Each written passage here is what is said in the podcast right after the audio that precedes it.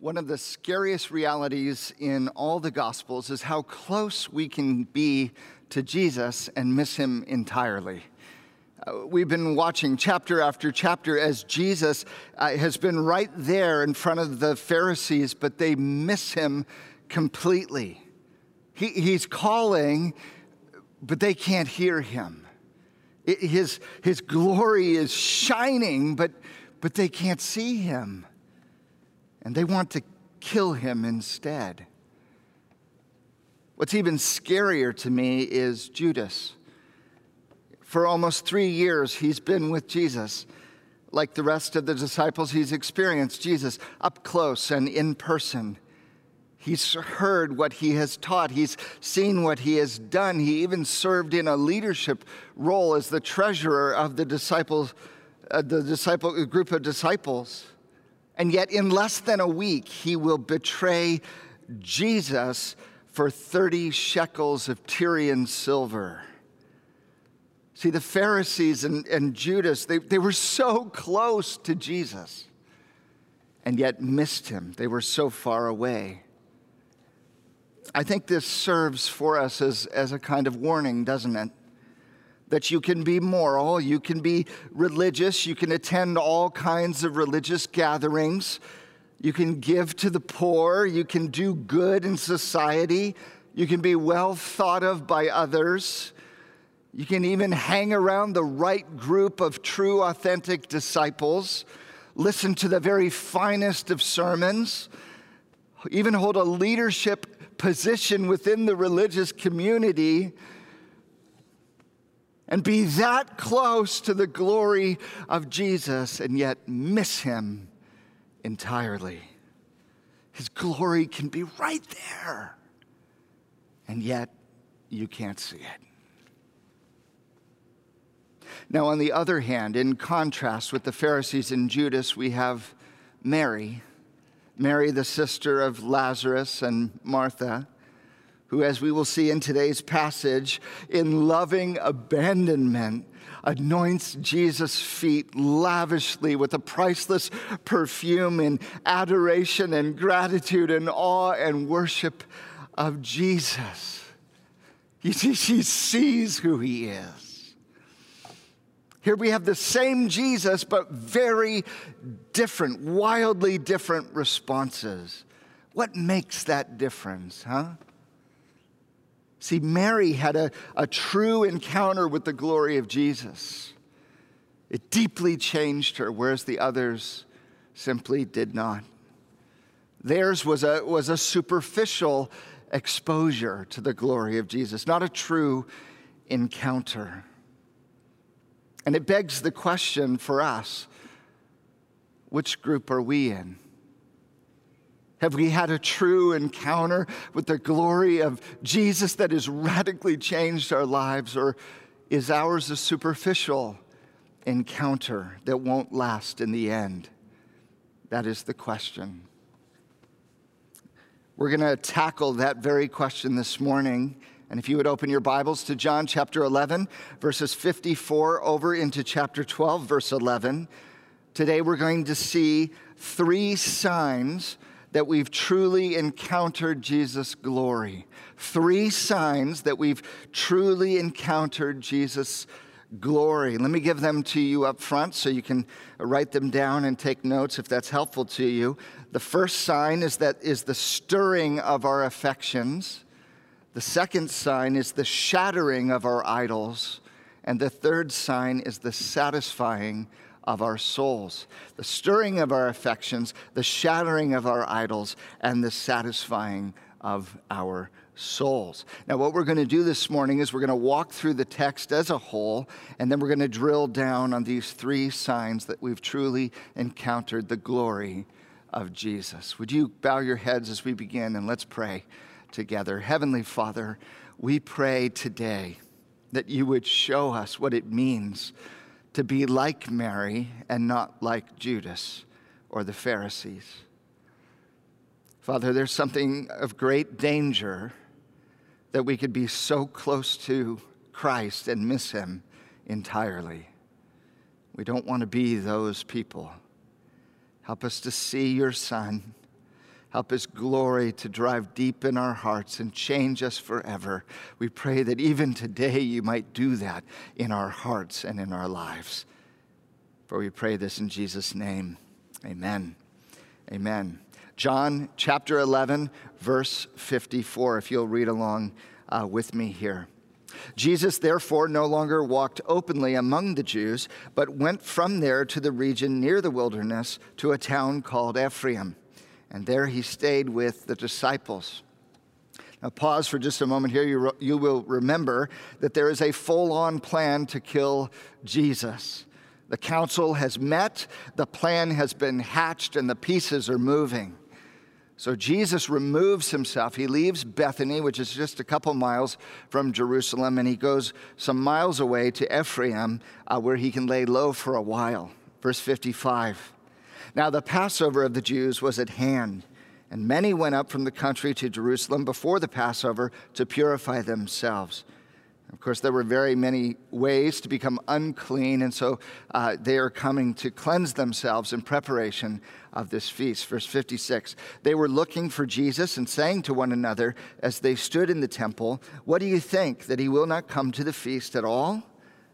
Now, the chief priests and the Pharisees had given orders that if anyone knew where he was, he should let them know so that they might arrest him. So here we have everyone on the lookout for Jesus. Chapter 12, verse 1. Six days before the Passover, Jesus therefore came to Bethany, where Lazarus was, whom Jesus had raised from the dead. So they gave a dinner for him there. Martha served, and Lazarus was one of those reclining with him at table. So we have a, a time stamp here, don't we? We are six days out now from Passover. So this is the, this is the Saturday prior to uh, Good Friday. Okay, so we are, we are less than a week before Jesus will be crucified. Uh, Jesus has less than a week to live, and he knows it. He returns to Bethany, knowing what dangers await him. He's just two miles, as we've said, from Jerusalem. Uh, and so he is now easily within reach of the religious authorities uh, that are after him. And so the tension is mounting. It is, it is ominous, if you can feel it. And here they throw a lavish dinner for Jesus. This is a big deal. Uh, this would have been the evening meal, most likely. It was well orchestrated. Jesus is the guest of honor. Uh, Lazarus is at his side, the man that he raised from the dead. Uh, Martha is serving, which is very typical of Martha, if you know her uh, character from other stories in the gospel. And Mary has a plan. Verse 3. Mary therefore took a pound of expensive ointment made from pure nard and anointed the feet of Jesus and wiped his feet with her hair. The house was filled with the fragrance of the perfume. Now, this is a lavish display of affection. Uh, it is totally excessive. Um, let me see if I can help you see uh, how big a deal this is. Uh, this is a pound of pure nard, uh, which would have been 11 fluid ounces of this uh, fragrant essential oil from India.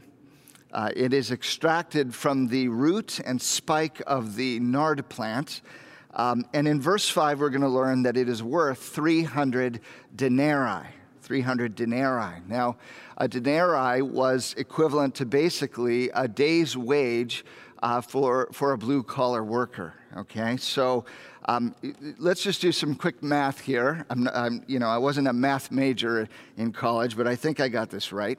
Uh, we, it's if, if you assume the Illinois, you know, state uh, minimum wage of $11 an hour, okay, and they worked basically 12-hour uh, days in that era. So $11 times 12 hours a day times 300 days. That's, that's about the value of 300 denarii. Uh, that comes to, in today's economy, $39,000 and, and 600. So $39,600. Th- that's the value of this perfume. It's basically a year's wages, right? A, a year's salary. Now, we don't know how she came to have such an incredibly valuable oil like this. Some scholars surmise that it was maybe her dowry um, that, that, that she has uh, used here. Or maybe it's a family heirloom. Perhaps it belonged to her mother and she's been hanging on to it. Uh, it's possible that it was intended uh, something she was saving, uh, like an emergency fund uh, that she had turned into a commodity to keep it safe. Or perhaps she's been holding on to this for a special day like her wedding. Um, we don't know for sure where she got this, uh, but what is probably fair to say is that this is most likely uh, the most valuable treasure she uh, possessed. And she pours it all out lavishly, anointing her Jesus. Reckless devotion, passion, and she holds nothing back in the worship of her Jesus. Don't you see that? Now, John notes two things in particular here he wants us to pay attention to. First is that she anointed his feet. She anointed his feet. And secondly, she wiped them with her hair. Both of these are odd things. First century feet, you will recall, were nasty. They were nasty. Uh, they shared the roads with donkeys and horses and cattle. And if you've ever seen a parade, you know what kinds of things are left behind on the road after the animals come through. And they wore sandals and they're trotting those dirty roads covered with manure. Uh, the, their feet were gross, and the servants themselves hated washing feet. So these are this is the dirtiest, nastiest part of Jesus that's being washed here. And in contrast, Mary's hair is, is, in, is in sharp relief here. Uh, uh, at a lavish party like this, Mary certainly would have washed her hair and uh, probably done it up very nicely, styled it beautifully. Um, and so here we have this contrast. She takes her greatest treasure that is worth thousands of dollars, a year's salary, tens of thousands of dollars, and her beautiful hair, which was probably the cleanest and most beautiful part of who she was, and she anoints and wipes the lowliest and dirtiest feet of Jesus. Why? Because the very lowest of Jesus is deserving of the very highest of us, don't you see? Now, what would prompt Mary to do this? Lavish act of worship, dirtying her hair like this. Well, friends, she saw the glory of God. Don't you remember back in, in chapter 11, verse 40, Jesus said, Did I not tell you uh, that if, if you believed, you would see the glory of God? And then he said, Lazarus, come out. Jesus has given her brother back. Jesus is her resurrection, don't you see? And Jesus has become her life. And so she pours out this ointment as she pours out herself in worship of her Jesus. But verse 4 Judas Iscariot, one of the disciples who was about to betray him, said, Why was this ointment not sold for 300 denarii and given to the poor? See, Mary sees this as an, as an act of extravagant worship, and Judas sees it as excessively wasteful. And all this avowed poverty on the part of Judas, his concern for the poor, is simply a mask for his ulterior motives. Look at verse 6. He said this, John adds, not because he cared about the poor, but because he was a thief and having charge of the money bag, he used to help himself to what was put in it. See, John tells us that Judas wasn't really as altruistic as he portrays here. It, apparently, at some point, it came out later that Judas had been embezzling funds for his own use. Now, look at how Jesus responds. Verse 7 Jesus said, Leave her alone, so that she may keep it for the day of my burial. For the poor you always have with you, but you do not always have me. Leave her alone, Judas. Get off her case. so that she may keep it for the day of my burial. He's saying, look, he's saying, listen, Mary has done a good thing here.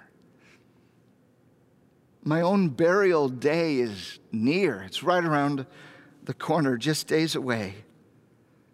And you know how it's lavish to, to, to uh, how people lavish gifts and spend exorbitant amounts of money on funerals? You know how they do this?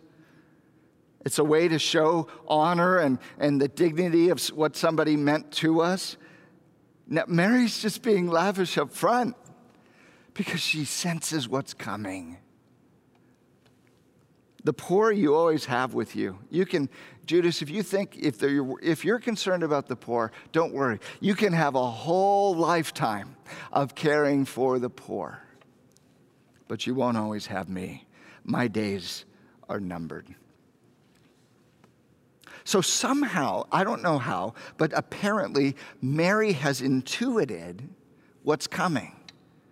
That, that this week will be Jesus' last week on earth. Uh, perhaps she's heard the rumors that the council has met and that they're after Jesus. And they've made instructions for his arrest.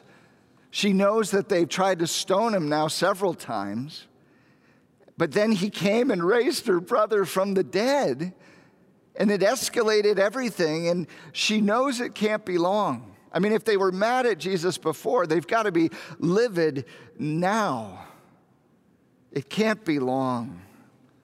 And this is maybe her last chance to show Jesus just how much he means to her, how much he's changed her life, how much she's become her life.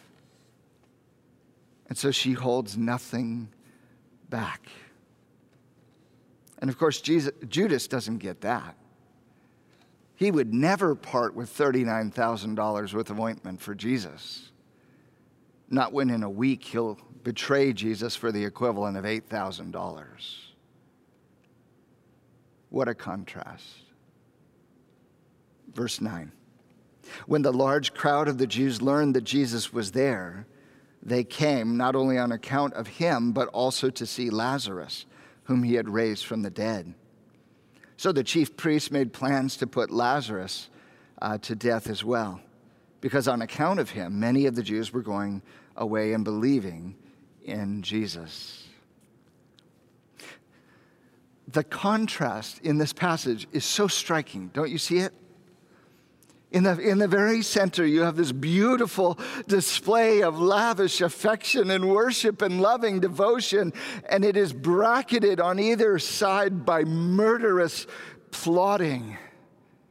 And in the very middle, the only person with a line other than Jesus is the one who will betray Jesus, and he's sitting right at the table.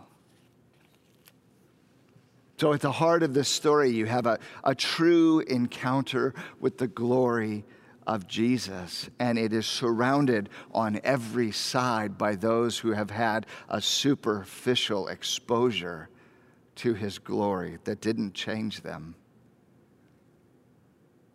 What makes that difference? What are the signs that we've truly encountered Jesus' glory? The first sign is this it's the stirring of our affections. The stirring of our affections.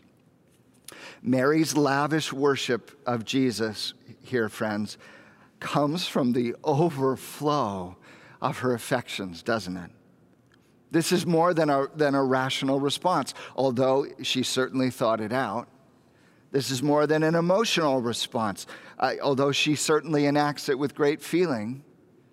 It's more than a volitional response where she's just gutting it out, although she has willingly given all that she has. No, this is, this is an affection that's coming out. Her affections have been changed and stirred. Her desires have changed. Her longings have changed. Her, her dreams have changed. Don't you see? Jesus has melted her out. He has turned her world on end. There is nothing now that Mary desires more than to be with Jesus and lavish him with all of her love and affection.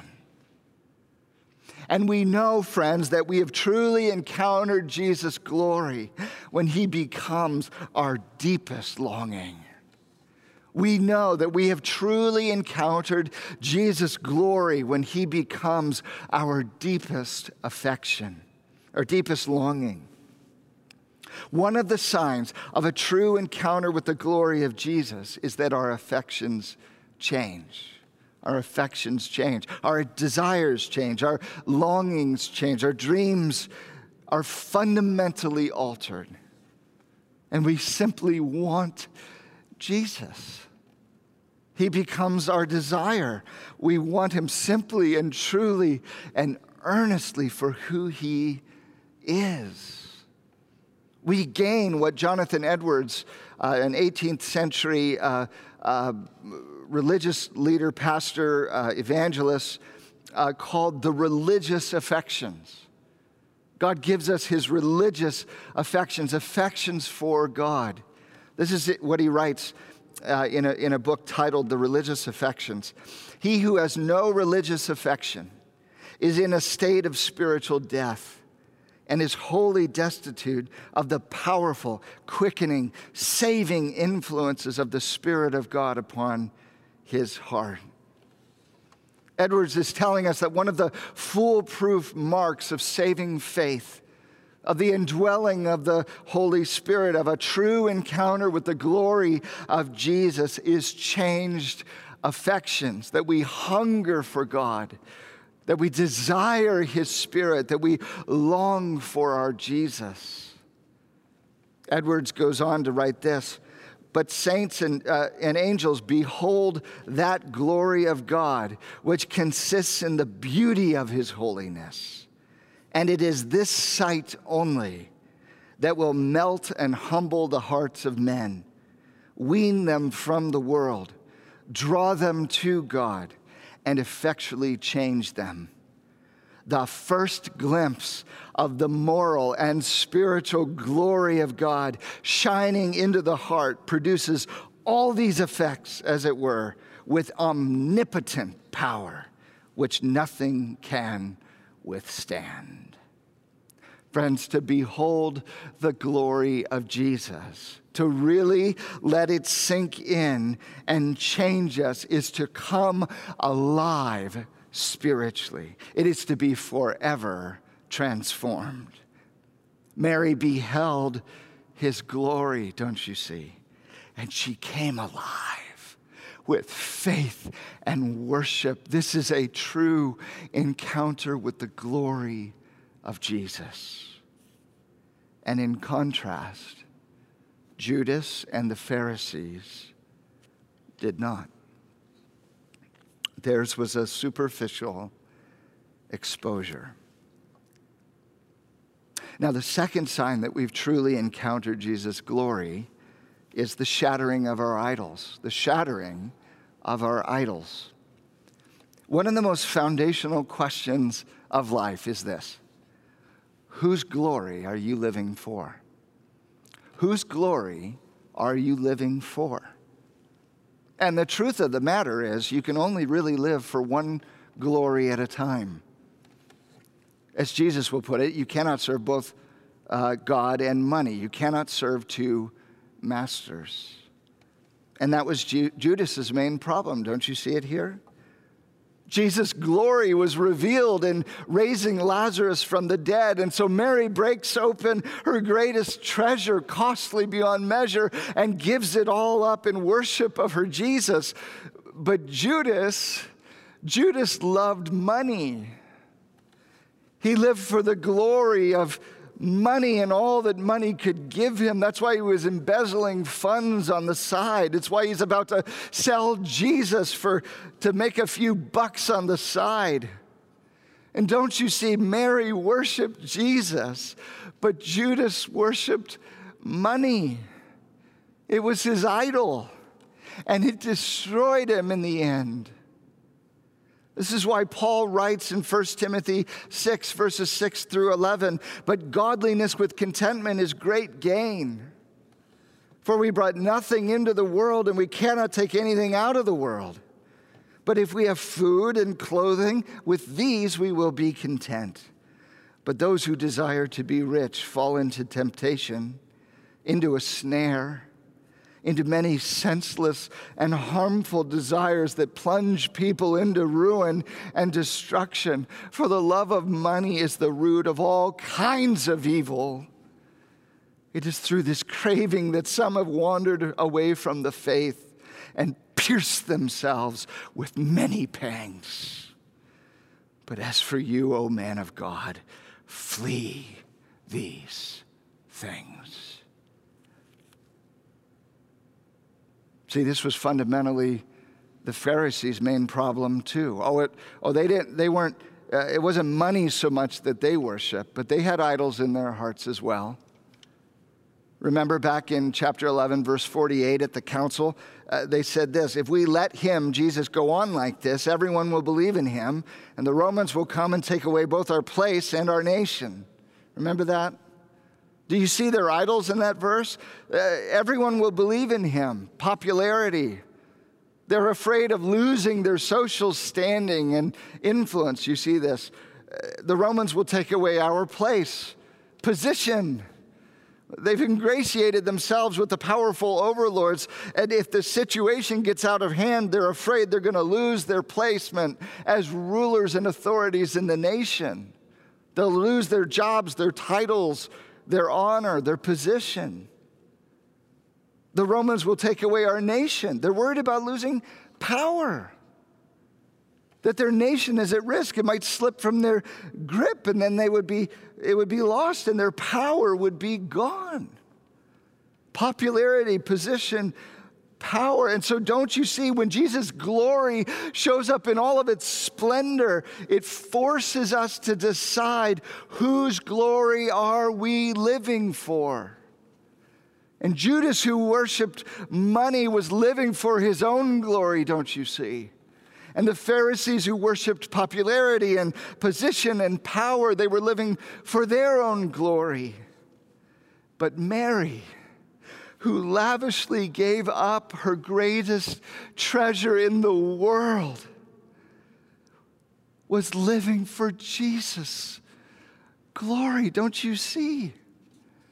Imagine what that thing could have bought her in terms of life and travel and pleasure and opportunities and savings and security. But she gave it all up. Why? Because, friends, we know we've truly encountered Jesus' glory when he becomes our greatest treasure. We know that we have truly encountered Jesus' glory when he becomes our greatest treasure. For Mary, giving up a $39,000 ointment was nothing in comparison to seeing a smile of delight upon the face of her Jesus. That was an even trade. That was better than an even trade in her mind because he had become her greatest treasure. He had become her heart's desire. He had become her supreme happiness and everything else paled in comparison. So Judas and the Pharisees are living for themselves, trying to find happiness in all the wrong places, and in the end, it destroyed them, didn't it? But Mary, Mary has found a priceless treasure. Blaise Pascal, a philosopher of a bygone era, writes this in his Pensées. There was once in man a true happiness, of which now remain to him only the mark and empty trace, which he in vain tries to fill with all of his surroundings, but these are all inadequate, because the infinite abyss can only be filled by an infinite and immutable object, that is to say, only by God Himself. He's saying there's a God shaped hole in the heart of every person, which cannot be filled by any created thing. It can only be filled by God Himself. C.S. Lewis writes in The Weight of Glory, one of my favorite quotations in all the world. If we consider the unblushing promises of reward and the staggering nature of the rewards promised in the Gospels, it would seem that our um, it would seem that our Lord finds our desires not too strong, but too weak. We are half hearted creatures, fooling about with drink and sex and ambition, when infinite joy is offered to us. Like an ignorant child who wants to go on making mud pies in a slum because he cannot imagine what is meant by the offer of a holiday at sea, we are far too easily pleased.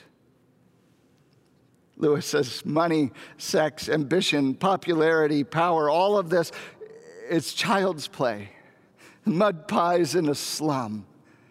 No, Mary, Mary has found the holiday at sea, don't you see?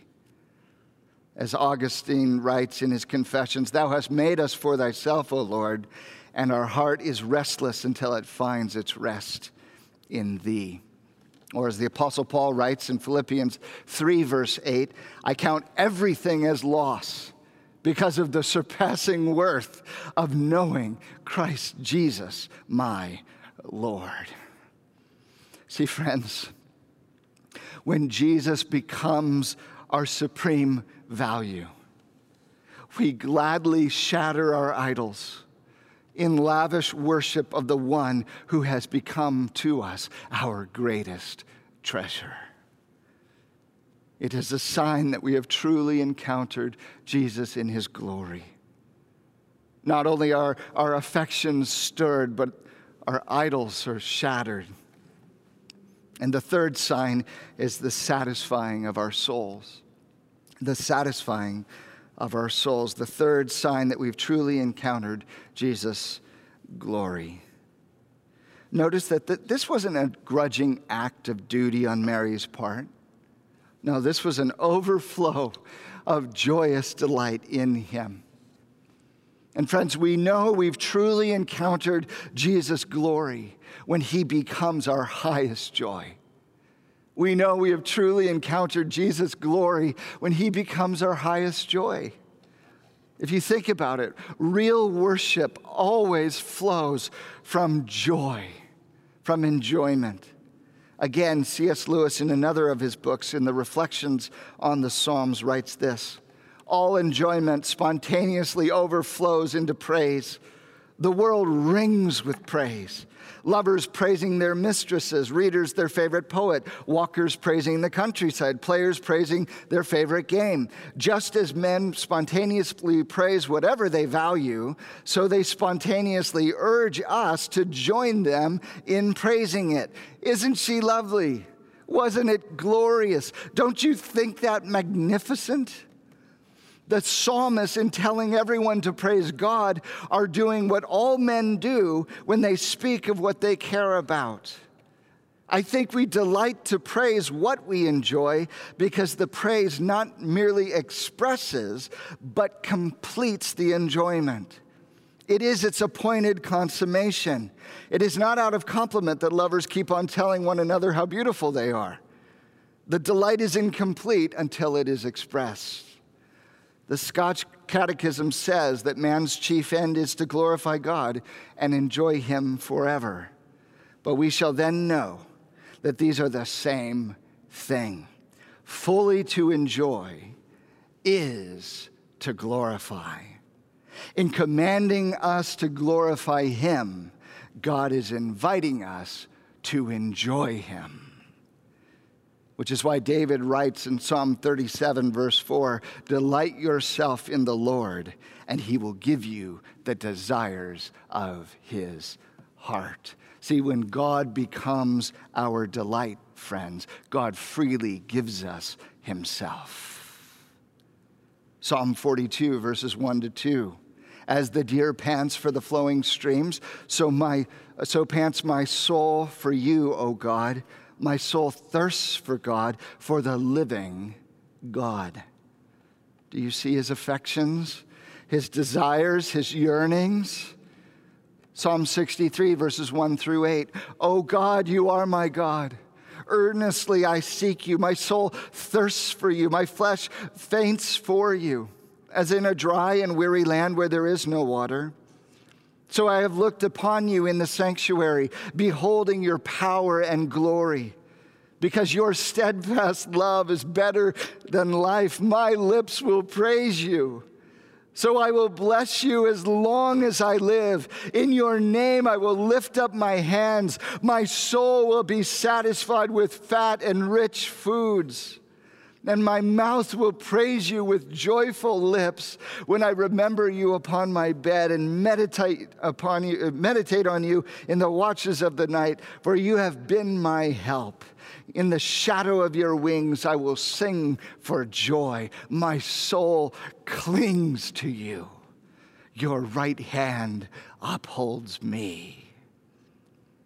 Don't you see? Mary herself could have echoed these very words as she sat at Jesus' feet. Psalm 34, verse 8 Oh, taste and see that the Lord is good. Psalm 16, verse 11. You make known to me the path of life. In your presence there is fullness of joy. At your right hand are pleasures forevermore.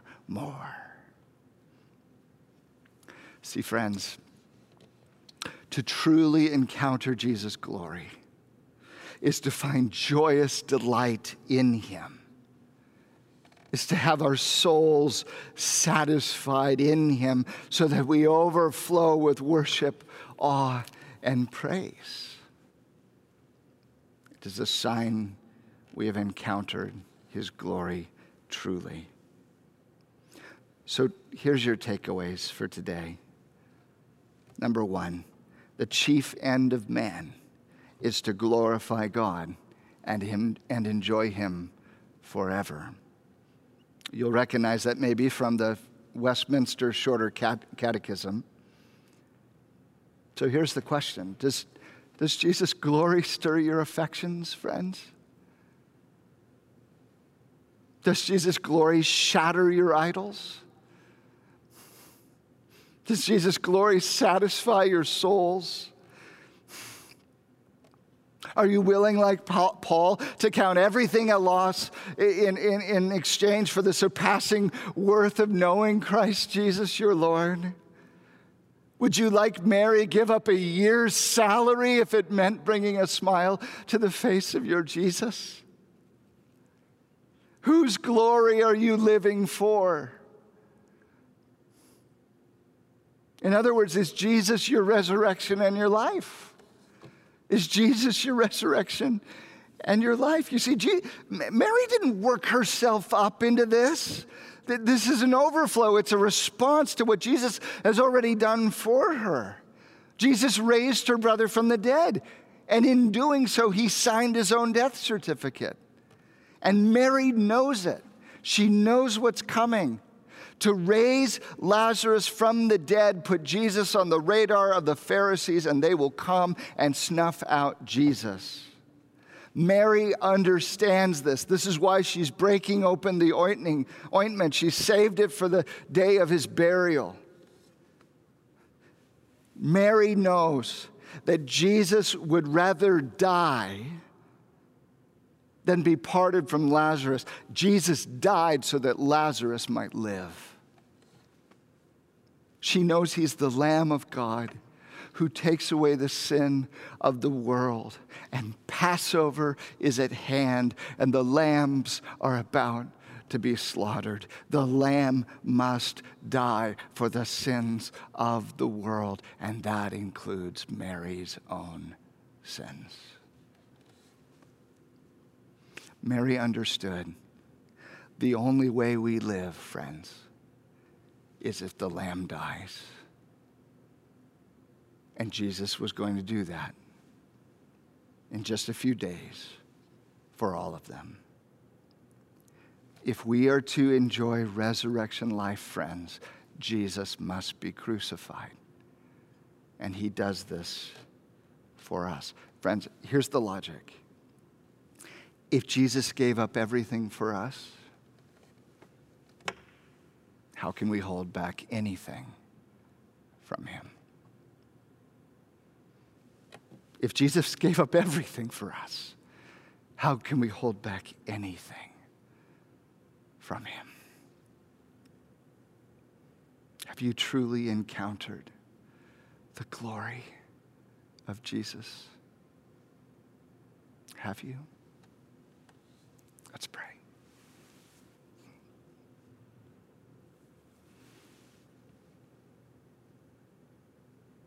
Father, we, we have a lot of soul searching to do. We confess that we so often tried to serve two masters. We try to have our cake and eat it too.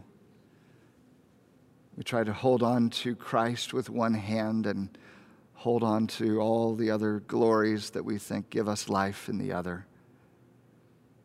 But if Jesus is our resurrection, then he is our life. And there can be no other real life but that which is found in him. Teach us to let go of everything else that we might have more of Jesus.